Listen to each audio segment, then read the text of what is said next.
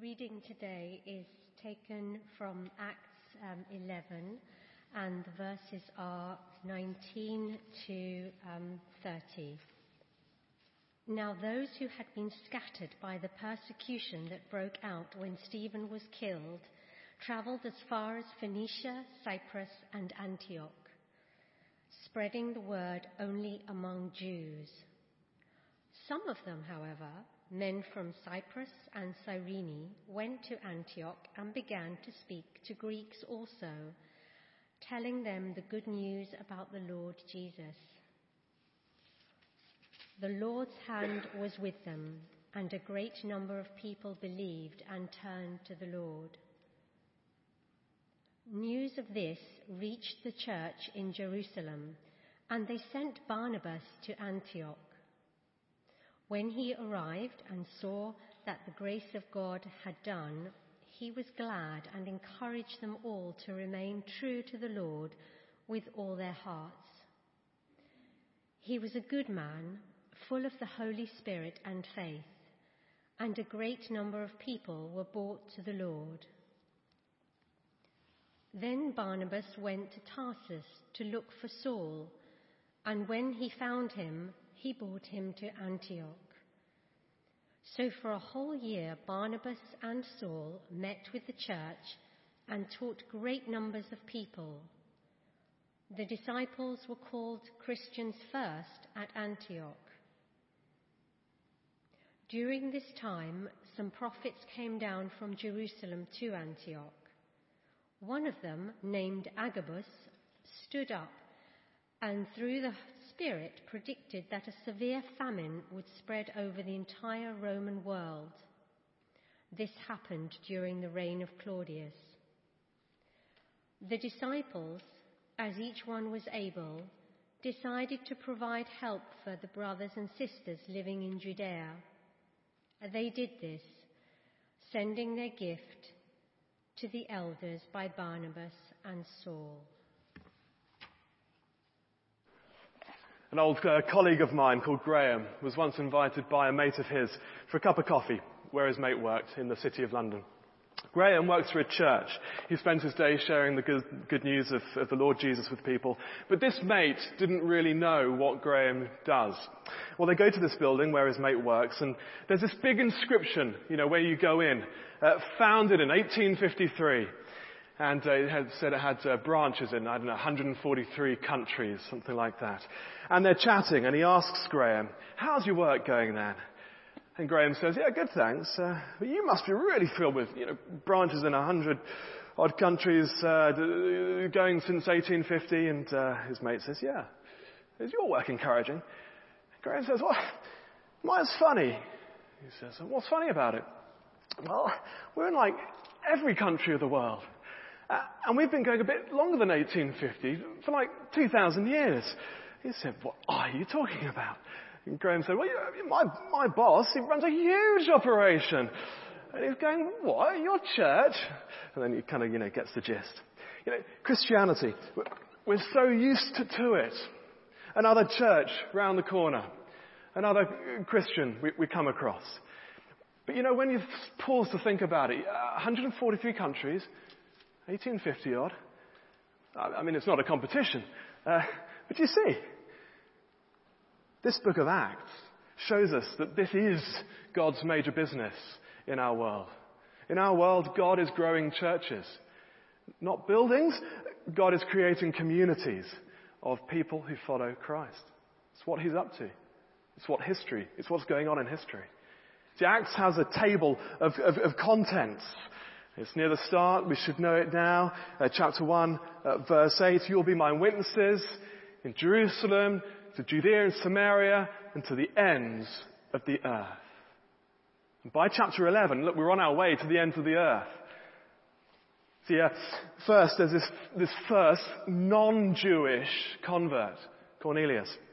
And with that breakthrough made, now we're told about the first non-Jewish church established. As if to say, you know that first non-Jewish convert to Christ, it's not just a one-off. God is in the business of growing communities of His people throughout the world, starting, as it were, here. Even in Antioch. even in Hove. But we need to know then, church, church growth, you see, it's a collaboration between God and His people. And today, we'll see what part we're to play in His plan. Now, just to say, some of us might think, you know, this subject, growing churches, I mean, that's your job. But no, no, no, this is, this is every member ministry. And thank God that it is. Look, would you just imagine that our Prime Minister contacted you personally and he said, you know, we've got top medical advisors who want you on a committee to eradicate coronavirus. It's hard work, but success is guaranteed, they tell me. Your work and your name will be valued, remembered for centuries. You'd give it some thought, wouldn't you? I mean, you know, you'd, you'd, you'd take that seriously, I'd have thought. Our Lord Jesus wants each of us to be part of something more significant even than that. Helping to grow churches is not easy, but it is essential and everlasting. Now, before though we, we focus then on, on, what we must be about in this, I, I do want us to be clear in our minds that church growth is God's work. Yeah, He invites us to be part of it, but it is His work. So how did God, I mean, we just asked this question for starters, how did God first get gospel messengers outside of Jerusalem? Would you take a look if you've got a Bible? It's verse 19. And just these opening words. Now those who had been scattered by the persecution that broke out when Stephen was killed, traveled as far as Phoenicia, Cyprus, and Antioch, spreading the word only among Jews.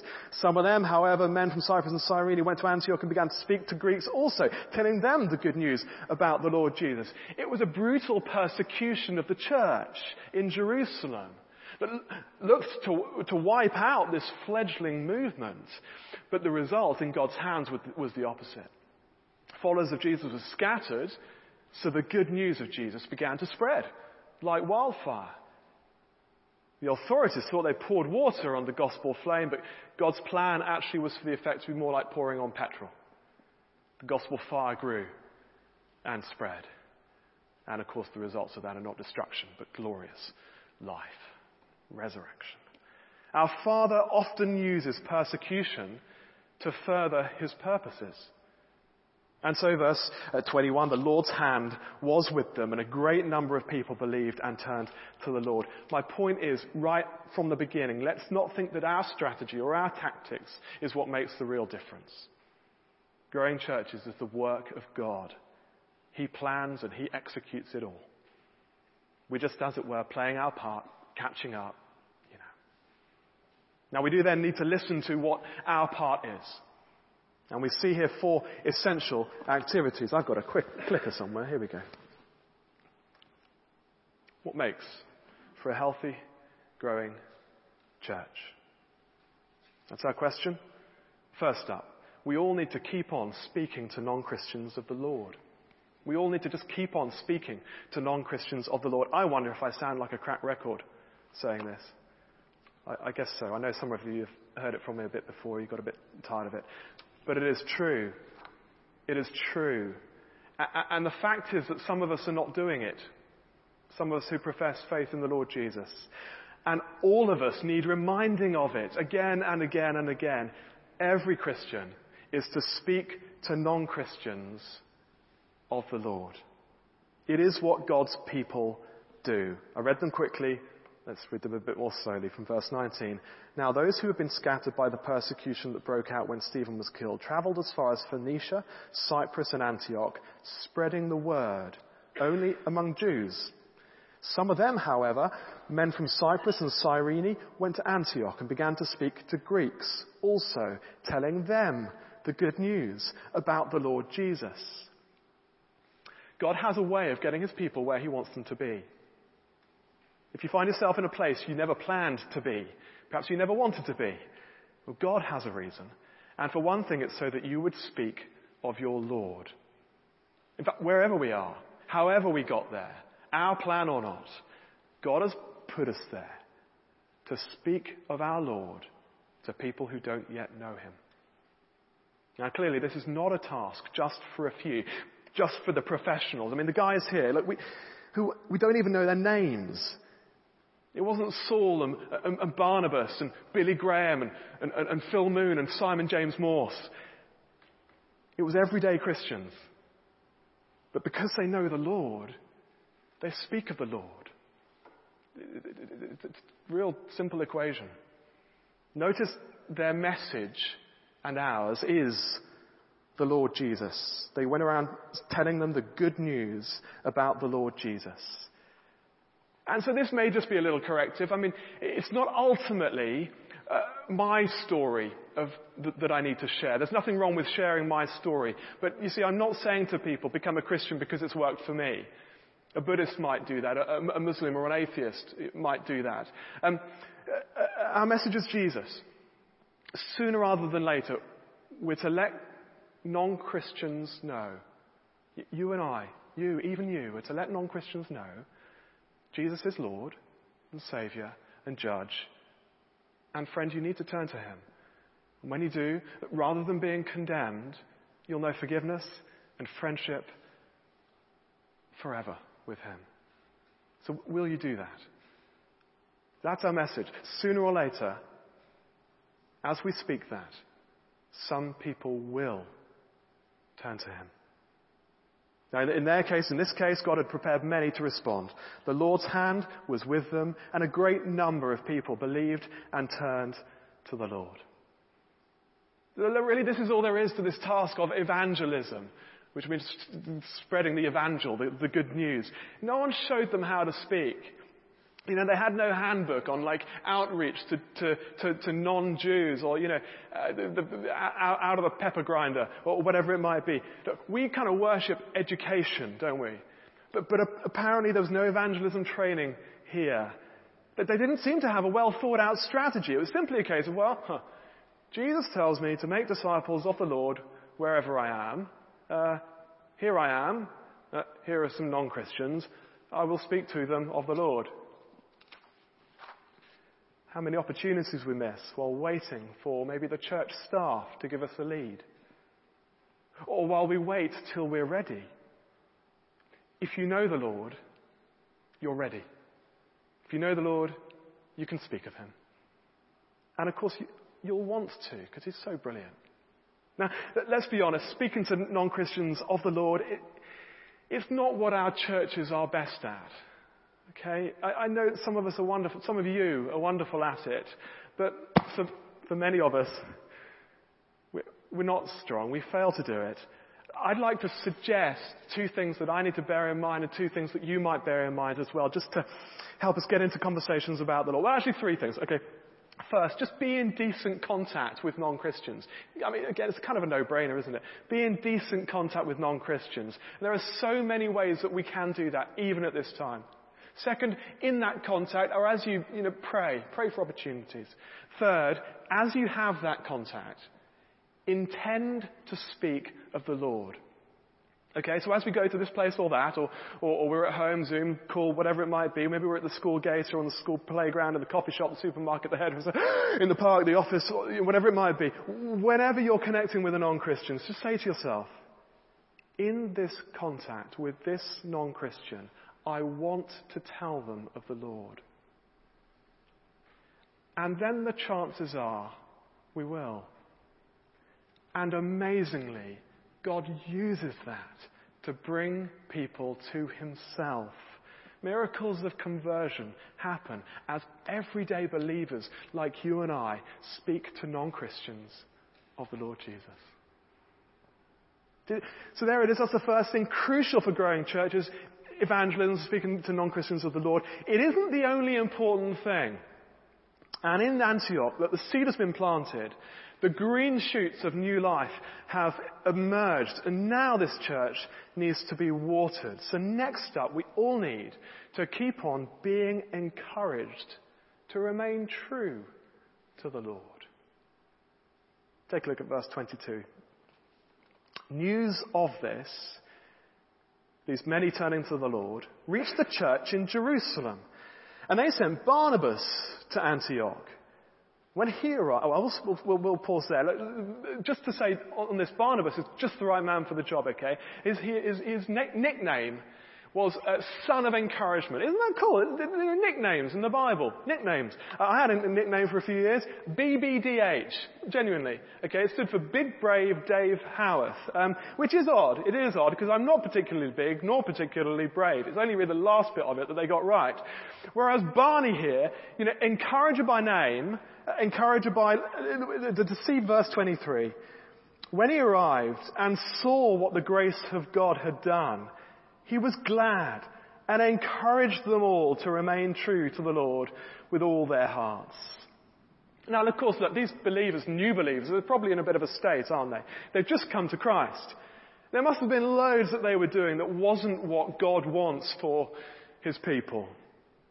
But Barnabas doesn't focus on what's wrong. He's thrilled. He's glad that they've come to the Lord.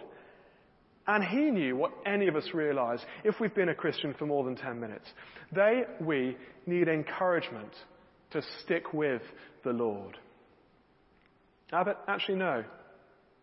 Stick with the Lord is just too weak. Barnabas encouraged them all to remain true to the Lord with all their hearts. That is what God calls all of us to be. Some churchgoers are in what a friend of mine described as a habit of half-heartedness. Our Lord wants you and I to be wholeheartedly devoted to Him, which is better by far. But it is impossible to sustain by ourselves. Did you know this? Are you aware of this?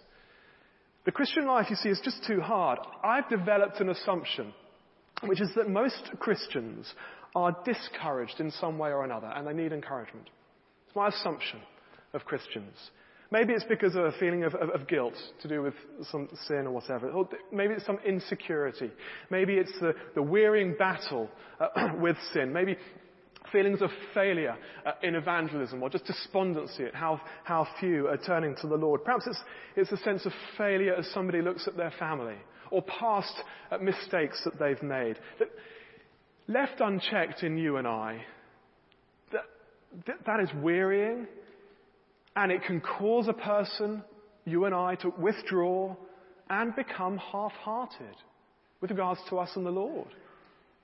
We see it time and time again. What we need desperately is encouragement from God's people to remain true to Him with all our hearts. When we were going to get married, Hannah and I did some marriage prep. Maybe you have, maybe you've, you've, you've, given it. It includes some spiritual things and, and also some practical things. But in essence, look, a lot of marriage prep is, is saying it'll be a lot harder than you expect.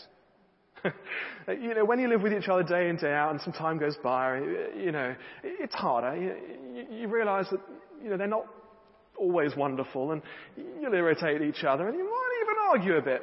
And, you know, normally you kind of go, yeah, yeah.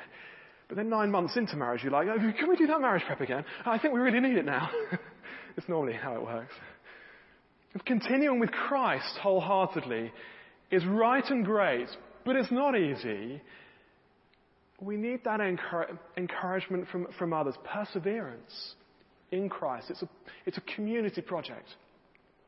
That's why at Holy Cross, when we first started back our in-service uh, uh, uh Sunday services at 7 p.m., our first teaching series, after six months not meeting, was seven sermons in the six verses of Psalm 23 to give us deep encouragement that the Lord is our shepherd and so to remain true to Him with all our hearts. Because whether we've been a Christian a day, a week, nine months, 50 years, living for Christ is a battle. We need others to say to us, Jesus is great, he loves you. He's, he's got you. He dealt with your sin. He's powerful in your weakness. He, he's coming back for you. Keep going with Jesus. Keep going. Keep going. Keep going. And it's no wonder that some of us are loving these in-person services. Or, or, or, you know, and we're on Zoom and, and, on WhatsApp and we're on phone, the phone to believers and we send messages and we, to give, we're giving and we're receiving encouragement. There are some church members we've barely seen since lockdown began. And we all ought to be very concerned about them. Show me someone who has stopped receiving encouragement in the Lord from his people. And almost always that is someone who is in the habit of half-heartedness. If that's you, or if it's, if it's your children, to whatever extent you can, please do what you can. Come back, tune in again. Now, of course, this does also mean we need to be giving encouragement. You know, if we all need it, we, how are we going to get it? All of us can, and all of us must. And, and it's just a wonderful description. Encouragers are like Barnabas. Verse uh, 23, uh, uh, sorry, 24. He was a good man, full of the Holy Spirit and faith. And just see what we, what comes next. We see how crucial all this is. And a great number of people were brought to the Lord. Did you know the power of an encouraged people? A church encouraged in the Lord will bring others to the Lord. Again, it's, it's not rocket science. Okay, so for a healthy, growing church, encouragement is crucial. It's not actually, though, the only input that we see here that we need. We also need to be taught. We need to keep being taught about the Lord. I mean, just imagine all the questions that this, uh, this, this first non-Jewish church would have had did they have to be circumcised and obey the Jewish law, or was all that done away with? And then, yeah, I, I all the normal questions and issues a new Christian has. Barnabas needed help in this to pastor this church, and he knew just the man. Verse 25. Then Barnabas went to Tarsus to look for Saul. And when he found him, he brought him to Antioch. So for a whole year, Barnabas and Saul met with the church and taught great numbers of people. The disciples were called Christians first at Antioch. Wow, sign up for that. A one year teaching course with Saul. Look, I, I guess Barnabas was more of a, more of a teaching assistant. No offense to Barney or TAs. It's just that, I mean, this is Paul, Saul, Paul. He would write over half the New Testament. He is a giant. Now what's the syllabus? Actually, we're not told directly, but the disciples became known as Christians, Christ people. They were known to be all about Christ. And so Saul and Barnabas must have taught them all about Christ and life in Him. Later on, Saul himself states, states that he taught the whole counsel of God. It's all the Bible. Of course, it's a Christ-centered book. And this is what we need. You and I need more than warm encouragement in the Lord. We need to grow, mature as believers. And key to growth is being taught. We are then to spend our lifetime as students. To spend our lifetime with the theological L plates on. To spend our lifetime in the school of Christ. There are so many things we might be studying and learning in life, and maybe you are. A, a skill, a hobby, a, a subject that the football scores. But more than anything, we need to be learning Christ. It's why Bible teaching is at the heart of, of all that we do as, as, as churches here.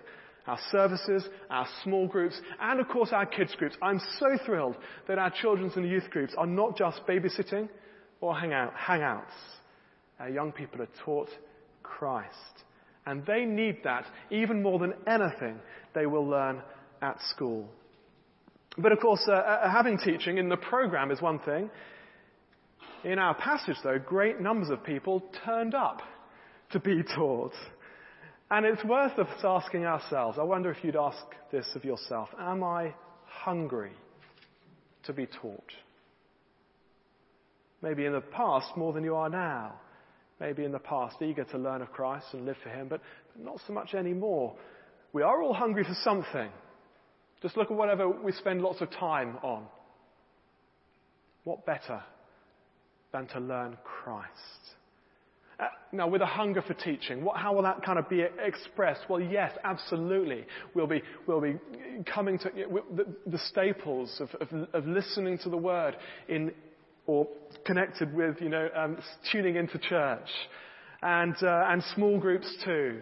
But then, of course, we won't just stop at the bare, kind of, as it were, minimum. We'll want extras. We, we had uh, in August at Holy Cross a couple of teaching evenings, and, um, and there was a book group, and then earlier in the summer there was, there was an introducing Acts session. We might like to uh, uh, engage with a second Sunday service, or, or meet with a Christian one-on-one to read the Bible, regularly reading Christian books, or go to or tune into a Christian conference, or, or get involved with the SGP a training course. Do we see? Do we see?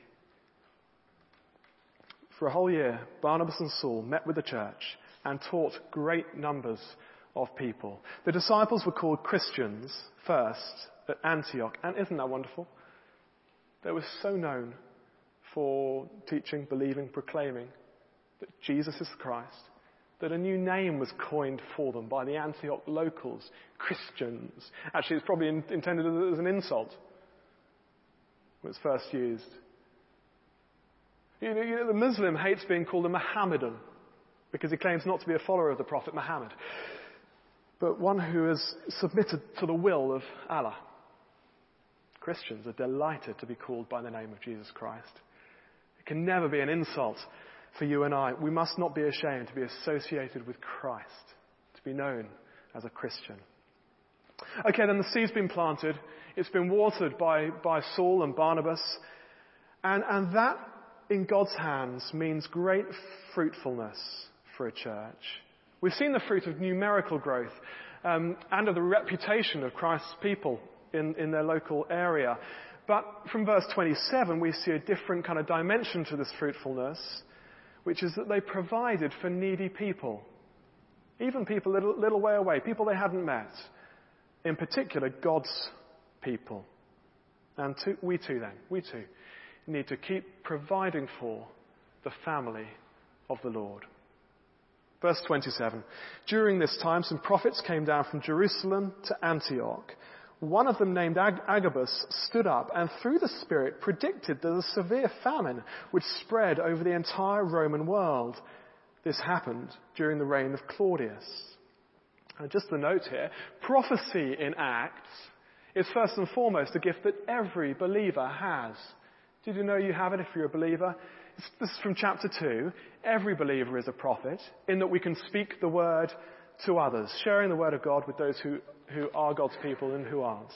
So if you've been taught that the, the prophecy just belongs to, to one or two people, you've been taught by someone who is shrinking the ministry of the Holy Spirit. But also in the book of Acts, there are a very few who are particularly gifted as prophets, including some, like Agabus, who are gifted at predicting the future. And no doubt these new Christians longed to know what the future held for them. So, what's the message God gives them? Is it a picture of the eventual triumph of the Christian faith? Is it a vision for the most effective missionary strategy amongst non-Christian friends? No, God gives them an opportunity for self-sacrifice. The gift of prophecy, you see, is not Luke's concern. The, the, the concern here is what are you going to do with this message? There's this church, Jerusalem, they're going to starve. What are you going to do? Verse 29, the disciples, as each one was able, decided to provide help for the brothers and sisters living in Judea. This they did, sending their gift to the elders by Barnabas and Saul. It's a wonderful picture of fellowship where the unity of Jew and Gentile in Christ is displayed. The word came from Jerusalem, the pastors too, but it's not one way traffic. Equally, there's no sense of a big brother church or a little brother church. There's no Jerusalem paternalism. Just brothers and sisters in the one family of the Lord. Again, probably not met in many cases, but concerned with supporting each other rather than concerned with their own comfort. And I love seeing that between churches, including between our churches, Bishop Hannington, Goldstone, and Holy Cross. Verse 29 is interesting, isn't it? The disciples, each one was able, decided to provide, and this they did. It's slightly slippery phrase, maybe, to, on our, ears. each was able, you know, uh, what have I got left over? What's in my pocket? You know, a few shrapnel, a couple of quid, uh, you can have that, or, you know, whatever it is. You know, I, I need, um, got to get in place my three houses and then uh, we'll see what's left over. Or, you know, my three holidays and my trips out and my daily coffee and paper and my cars and my Sky Sports and so on. And, and after that, uh, hopefully there'll be some uh, left over. We can fool ourselves. If our regular spending was more according to what we need rather than what we want, then I'd suggest we would be able to give rather more we'd have rather more, as it were, left over. I need to reflect on that myself, for sure. But you see, such giving isn't a chore. You don't get that impression with them, do you? Winston Churchill said this We make a living by what we get, but we make a life by what we give up. We make a living by what we get, but we make a life by what we give up. And so for Luke, this response, much more than the prophecy, that's much more significant than the fulfillment of the prophecy, is this response. It's as if he's saying, Let me show you the really miraculous aspect here. It's not that a person should foretell a famine, it's that human nature should start to reflect the values of Jesus Christ. That's the true miracle. It's the power of the gospel in a person's life. As we wrap up, gardening has become a bigger deal for us at home uh, more recently than it used to be. One thing we haven't yet used, but I, I remember as a, as a, kid from my, my mum gardening, Miracle-Gro. I, I'm told it's amazing. Water anything with it and, you know, it'll grow. Even, even, even, even my house plant, that always, what's the magic formula that'll have the same effect on churches? Well, we look at the life of the church in Antioch. It's, it's all of us speaking to non-Christians of the Lord, being encouraged to remain true to the Lord, being taught about the Lord, providing for the family of the Lord. There's more you can add, but that's what's here in chapter 11. Now, at the West, you see, it's a tough environment for growing churches. Lots of obstacles. Growth is slow. Lots of people are hostile or just don't care. We're tempted then to not bother joining in this growth, church growth project or to change our methods to get you know, be more popular. The book of Acts, though, restores our confidence. Seeing God grow this little group of believers into a worldwide phenomena. The God of Acts 1.8 is unchanging. His purpose of getting the gospel to the ends of the earth is unchanging. His ability to overcome every obstacle is unchanging. His methods of starting and establishing new churches, growing churches, are unchanging. And so these are the tasks for us and our churches to give ourselves to. These are the things to spend our big bucks on and our time on and our prayers on. And as we do, we trust that God will give the fruit. It is one of the things that struck me looking at the church of Antioch. New and vulnerable as it was, just what a difference one local church can make. Let's pray together.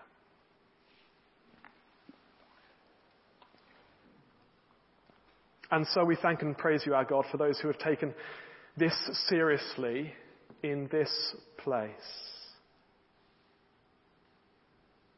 Growing churches, sharing the word, sharing resources. We praise you, Father God, for what you have achieved, in, even in this place. We, we pray, Lord God, that you would make us men, women, boys and girls like these people we read about here. May our churches grow in number and in maturity, and might many in our city, our country, even in our, in our world, benefit from us taking this charge seriously. For Jesus' sake, Amen.